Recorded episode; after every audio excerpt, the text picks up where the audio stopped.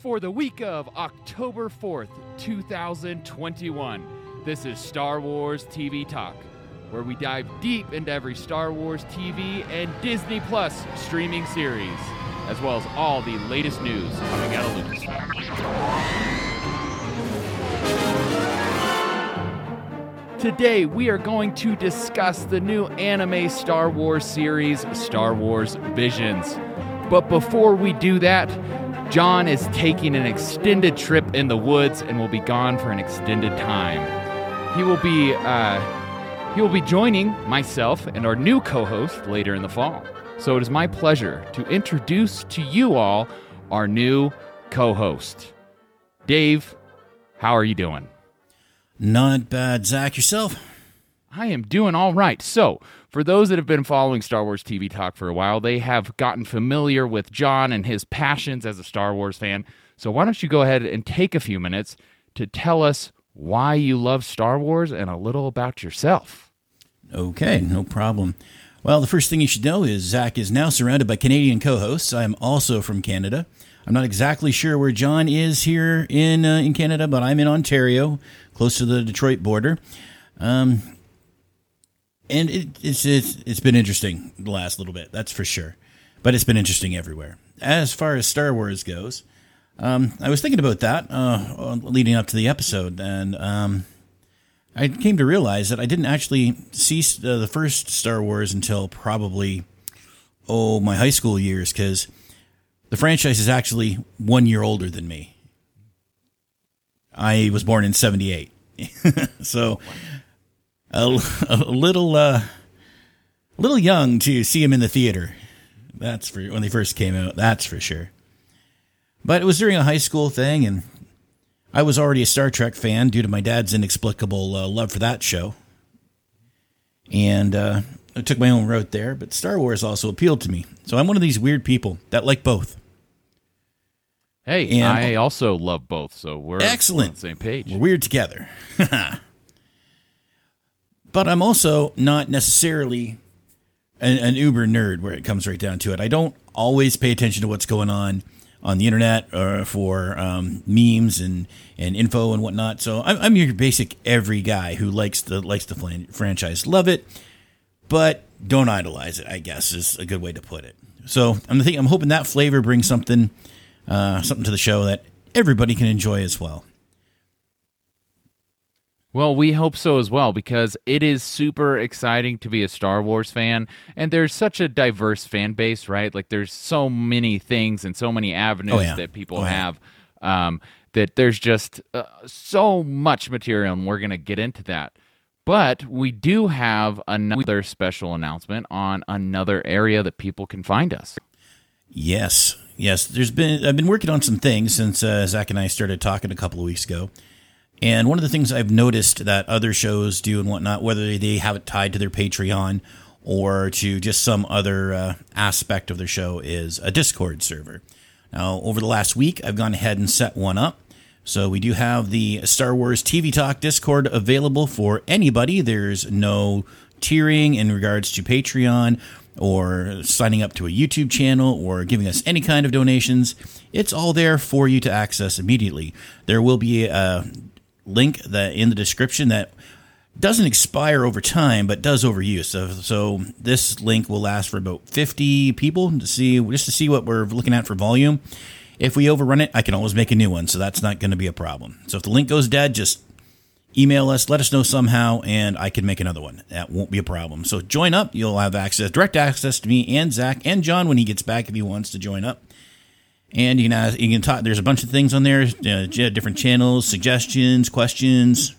Go check it out. See what you, see. you might find something you enjoy to do there. Absolutely, we're super excited about that.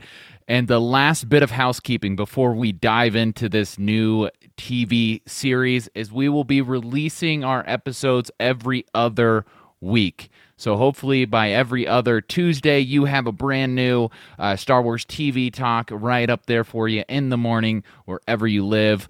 Um, and we will be doing that until we get a more consistent series that will be releasing on a weekly basis. Then we'll be with then we'll be with basic classic after show type of podcast. Well, Dave, are you ready to get into this episode? Absolutely. All right. So, Star Wars Visions. Now, to start there, um, I have to explain a little bit of background. Um, I'm not much of an anime guy. So, there's not a whole lot of anime that I grew up watching other than, you know, like Dragon Ball Z, but that's about as deep as I got into it. Um, I had a lot of friends who made fun of me for not getting into anime. So that's a bit of a problem I can see. Um, but with that being said, I did greatly enjoy that first episode of Star Wars Visions, which was the duel. I mean, there was something just crazy about it that maybe it was just the inspirations from kind of like the Ronin classic samurai story thing that appealed to me, or if it was simply the animation was insanely good. Oh, it was. It was and that fight scene, that fight scene was incredible. I mean, that's like top tier Star Wars fight scene. Um, so I do have to lead with that because I don't like being super negative. Um, but I understand why they went that route, kind of calling back to the classic samurai and Western vibes that inspired Star Wars altogether. Um, Yeah, but absolutely. other than that, do you have anything else to add to this episode? Uh, let's see. Well, you did mention the Ronin thing, and that was my first first real thing I noticed uh, about the duel.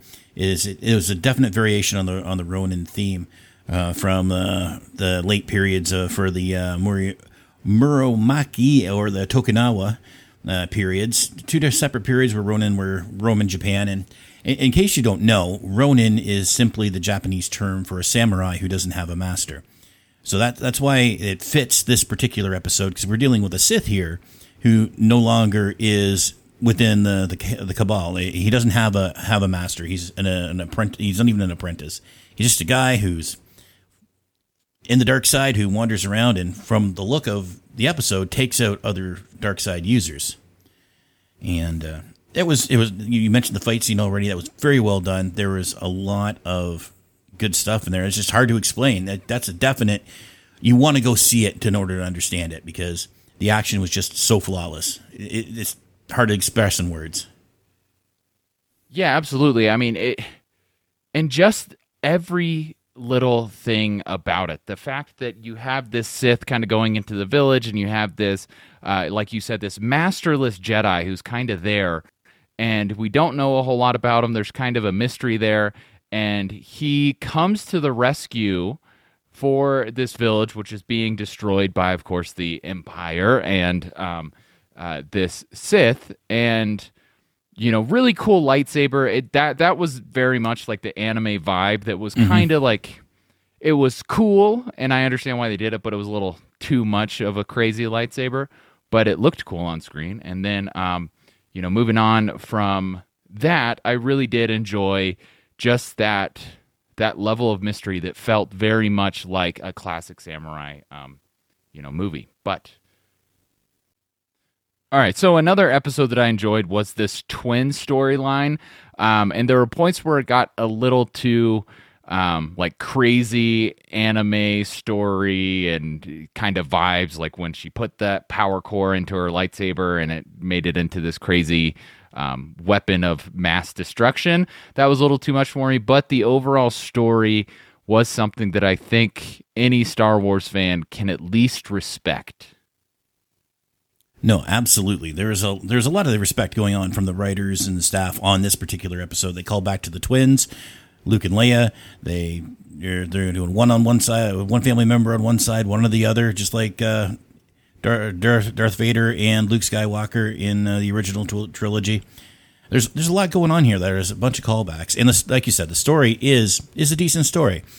But I have to agree, the animation on this one got a little too far into Dragon Ball territory, where uh, you know everyone's getting power levels and they're and they're leveling up, and yeah, it's it wasn't a, it wasn't a bad choice, I guess, for the style that the the uh, animator chose for this particular story, but it took away just a little tiny bit from the enjoyment factor. Yeah, and that was kind of where I get uh, stuck up on a lot of those issues um, with anime. But you know, there are a whole lot of people that enjoy that type of stuff, so I bet they really did Oh, yeah, um, they get into this episode. Uh, yeah, and it was like another one with like the whole uh, you know, Tatooine Rhapsody episode that was just I got like five minutes into that and I just I couldn't. It was it was a little a little too far fetched for me. Um, I did respect seeing some Boba Fett in there, uh, but the last two episodes that I did really, um, and I greatly enjoyed this was the Village Bride. The soundtrack on that thing just seemed like a whole new level. It it looked cool. It sounded cool. Um, the all everything about the animation was awesome. Um, and then the Elder. The Elder was another one with that oh, yeah, crazy, yeah. crazy storyline and that that duel where it was, you know, very much. Um, it felt menacing. It was one of those kind of darker anime styles, similar to the duel in sense of like reminding you maybe this isn't one that you can turn on with your you know your young child and sit down and watch uh, because there's some you oh, know yeah. graphic things going on and it and it was something that was cool and I liked the take that like what if you know cuz we've seen people like Obi-Wan become one with the force and just you know dissolve and go and, and become one but then it was like the kind of take like what if we saw a sith do it and yeah. kind of that turning into ash was a really nice touch a very nice touch up until this point, I don't think uh, we've. I think you mentioned it just when you were talking there that we have never seen a Sith do that. They've all either just, you know, got cut in half and fallen down uh, down shafts or thrown down shafts. Lot, lots of falling from high places. Um, in the last uh, last set of movies, uh, Palps got uh, he got himself stabbed through a few times and. Mm-hmm. And dis- he, I think he he did disintegrate, but not this way. He was just taken out by the by redirecting of, of the force lightning. But this was a first, and it does make you think: Is there an aspect of the dark side that can bring people back as force ghosts, just like the light side? Yeah, and that's something that maybe we'll get to see more of um, in the you know the coming series, and of course you know the the different movies that are coming out. And I'm sure you know you just signed over a, a nice little deal to Taika Waititi, so I'm sure he will get oh, really oh, yeah. creative where he has liberty. So I'm sure we'll see a lot of awesome stuff from that avenue. But it, yeah, it's just cool to see like kind of the approach of bringing back Star Wars Legends in a sense where mm-hmm. we can get that and it's very similar to like the Marvel What If which is which yeah. Disney Plus is also doing where it's like you can sit down and watch these things and not have to like get into well that's not canon because you know of course it's not and you know this is just a fun thing that we can enjoy because we haven't explored these aspects of the force so i you know that stuff is just really um, awesome to me but um, other than that you have some pretty awesome thoughts on some other episodes, so I'll go ahead and let you dive into those. Okay. So yeah, we both uh, we both had the duel down, so that worked out nice. Um, I'm gonna skip uh, the one in the notes there and leave it the the second one, leave it till last because it was the last episode of the series. So I'll just do that one at the end. But then there's T0B1, the the droid episode. Now, that one is a one that I was not a fan of the animation on. It was too cutesy, too trying to be Astro Boy, I think, just because, you know, robot wants to be a real boy, someday become a Jedi. I, I get it. It's a cool story, but going with the cutesy animation, I think, took away from this story a little bit. There was a nice message to it, but uh, basically, you could be whatever you want to be. But uh, the animation just, it didn't, for me, didn't work because as, as I think of it, when I think of the Astro Boy movie that came out not that long ago, my kids love. I remember the original animation when it was on, and it looked a lot like this, and that, so it pulled me out of the world for a few minutes. But the one thing that I really did like about this was if you look at the drawings and stuff that Toby's been doing on the walls and whatnot, the one that really caught my attention was there, there was one of uh, obvious Jedi because it was in, in, in, a light color and a dark character with four arms holding swords. So, okay, so here's a call to Obi Wan taking on um, General Sidious in uh, not Sidious Grievous. That's him. This Darth Sidious is the other one. but you know what I mean. the, yep. Just before uh, everything goes down with Order sixty six, there was a nice call to that in the drawings and there are a few other things in those animations for the memories and whatnot, uh, coming pulling from other shows that I really liked. That those those sequences were done well. And if you pay attention to what's going on in the background on the walls, you can, you can get quite a lot. Yeah, that was one again. Like as soon as it started, it was just kind of maybe it's my mentality. I just need to be prepared that something like there's going to be an animation on one of these episodes that just kind of throws me for a loop. But that was one. It didn't feel like Star Wars to me. It's obviously calling back. I think you hit it um, right on the nose. Where I think they're calling back to classic animation styles, and I think that that's why we got this and and it is cool that we do get these different artists that are contributing to Star Wars um, and kind of bringing yeah. their own special touch to it so that is the nice portion of it and I'm sure that was the decision making behind it um, but once again, you know, don't get too caught up on yeah, exactly. well, this isn't this isn't for me, this isn't canon, this is stupid. And it's like, well, not everything was meant for you. We don't live in a in a bubble that's surrounded by just you. I mean, this is something where um, I can see why people enjoy it. Yeah, absolutely, and especially if you're a fan, a fan of the of the old older about mid '80s anime, that would be a really good episode for you to watch for sure. As it was well done, it was well executed, just not for me. Uh, let's see. Then the next one that I had down things for was the episode uh, Lop and Ocho, where a uh, town under the rule of the empire. Uh, one of their main, I think he was a, if I remember right, a manufacturer or whatnot. He uh, and his daughter uh, adopted a, a, runaway slave and took the took their slave collar off, adopted her, made her part of the family. Um, I, I, kind of enjoyed the uh, rabbit uh, person uh, aspect to her because a lop is a type of rabbit, so it kind of made the name uh, fitting. Mm-hmm. And uh, let's see, so they grow up. This, they were raised as sisters. They go separate ways. One down towards the empire, and the adopted daughter um, taking on the role of the main main heir of the family because she sympathizes with her father's feelings and how the empire is treating people and whatnot.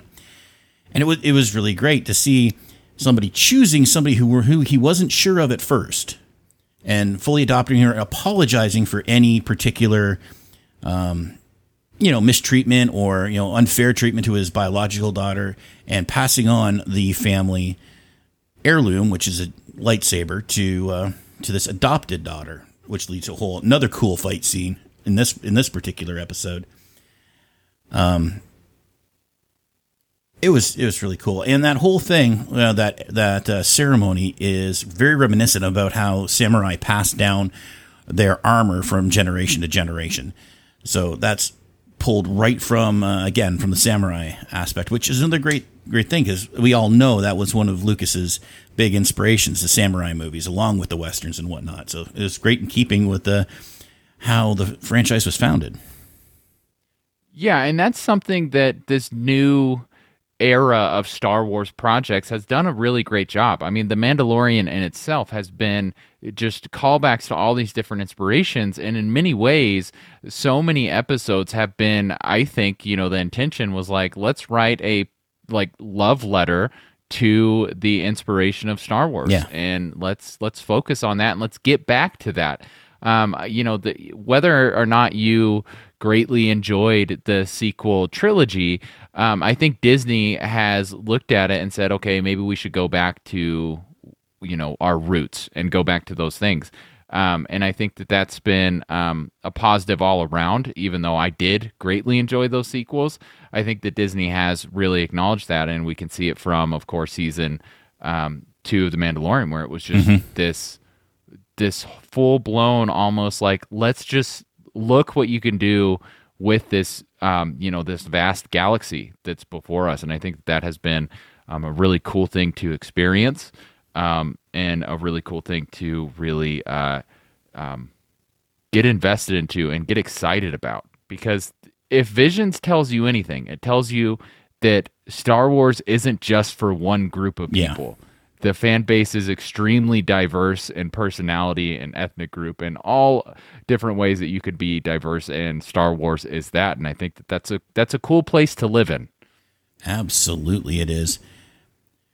Which brings us now to the final episode that I had down, which was The Ninth Jedi, which is also the last episode of this series. Um, it's about a basically a uh, Jedi bladesmith, or at the very least, somebody who learned the arts of smithing the lightsabers and is made up a bunch for for the main uh, main guy. I can't remember his his character name, unfortunately, but basically he's the last Jedi in the air, area, and he's trying to get other Padawans and and uh, Jedi that have been separated for a while since Order 66 and whatnot to come in and reform the Jedi. But the twist here is we find out that they're not Jedi at all. They're all Sith, save for two people the Smith's daughter and the one character we see actually take a, a lightsaber that was already there as a as to say, hey, yeah, here's the proof that these are coming. Um, but the father he gets taken by the by the Sith because they've been betrayed, which is a perfect perfect Star Wars storyline. Betrayal happens, and there goes there goes somebody. Now we have a rescue, but we also have the daughter Kara, I think was her name, going off trying to get the the lightsabers to now the what she thinks are the last Jedi in the area. All the while using a lightsaber herself. Now, what I liked about this particular episode is it gives us a little bit of uh, lore on on lightsabers because the one that Shikara was using during this, it didn't really have have a color or a, a, set length to it or anything like that. That was partially uh, due to the fact that that particular lightsaber had the adjustment tech in it that we've heard about before through Rebels and whatnot. And but the thing we were given here is that the kyber crystal doesn't necessarily have a glow until it gets used to um, its user. So that's something I hadn't heard before. So it's another thing that hey, maybe this is something we might be hearing more about down the line. And as she goes in and gets into to to the saber, it starts getting solider and solider and greener and greener until she's basically done. The, the last last time she ignites it, it's a full on green Jedi lightsaber. And that that whole thing there, just watching that, was what was I thought the cool part of this episode. Yeah, yeah, and you're right. That is that's super cool, and I'm super into those those different lores in Star Wars, like that kind of mystical. What is a kyber crystal? And we haven't seen it a whole lot in any live action, um, you know, Star Wars thing and it reminded me of the Ahsoka novel. Mm-hmm. Um, so, and in that we learned that Ahsoka, whether or not canon is gonna, you know, change this or not on the big screen with her series, but we learned in the novel that she gets her white lightsabers from an Inquisitor, where she defeats the Inquisitor, and then she realizes that the Kyber crystal that has been calling out to her across the universe is actually the Inquisitor's Kyber crystal. And when she takes it out and she injects it into her new, um, uh, you know, lightsaber, it it becomes white. And so this is kind of getting into like the bleeding of the Kyber crystal, which we have heard, but we haven't officially like seen on big screen canon. And we know that you know uh, Star Wars likes to say things like, yes, there is canon, but it's kind of unofficial until you see it yeah. on a screen in live action.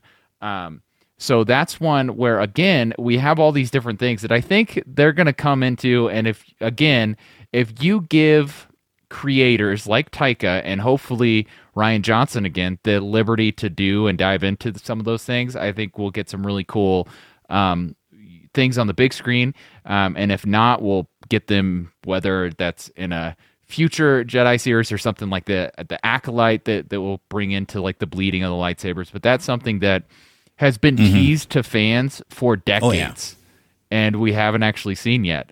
Um, and so to see that in this episode, that was fun, and it did remind me of like it, it's like a whole page narrative of Ahsoka with turning her kyber yeah. crystals white where it's like, okay, I think that we're going to get something like that um, in the future. Um, and, you know, this once again shows that anything is possible when Disney owns mm-hmm. Lucasfilm. Well, Dave, do you have any closing thoughts on Star Wars Visions? Well, overall, I think it was very well done. As, aside from the the aspects that, that, of course, didn't appeal to me, but like like we've been saying through this whole thing, it doesn't have to appeal to me all the way through. It's like that with like we'll even go to the the prequel uh, prequel trilogy, the uh, the actual sequels to the original, the ones that have mostly been out that have caused so much division in the fan base. Um, I have no problem either with the the the sequel trilogies that they they just did the, with Rey and all that. Sure, it would have been nice to be a little bit more consistent, but overall, if you take the series on a whole, it's still fairly well done. Um, and it's a good watch. And that's the same with this. It's very well done, and it's it's a good watch. You just you get by the stuff you want, you don't like, and if you go back and rewatch, you just skip those. So that's that's my my take. It's overall well done, and it's it's a it's a good uh, a good place to to start if you're if you're not wanting to get dig into something like the Mandalorian or the upcoming Book of Boba Fett. That's uh, probably more geared toward people like you and me. This is a good place for somebody who's just into the franchise and just figuring everything out to to, to get some extra lore that's in nice manageable bites. Yeah, yeah, I couldn't have said it better. Um, so our listeners, they uh, they can join us again on October, the week of October 18th. But if they want to keep up with us throughout the next two weeks, uh, they can follow us on Twitter at Star Wars TV Talk and by emailing us at hello at StarWarsTVTalk.com. Um, you can find the rest of our shows online on our website at StarWarsTVTalk.com and by searching for Star Wars TV Talk wherever you get your podcasts. And please don't forget to subscribe and leave us a nice five star review. You can find our network of TV Talk podcasts at tvtalk.fm. Thank you so much for listening, and may the force be with you. Always.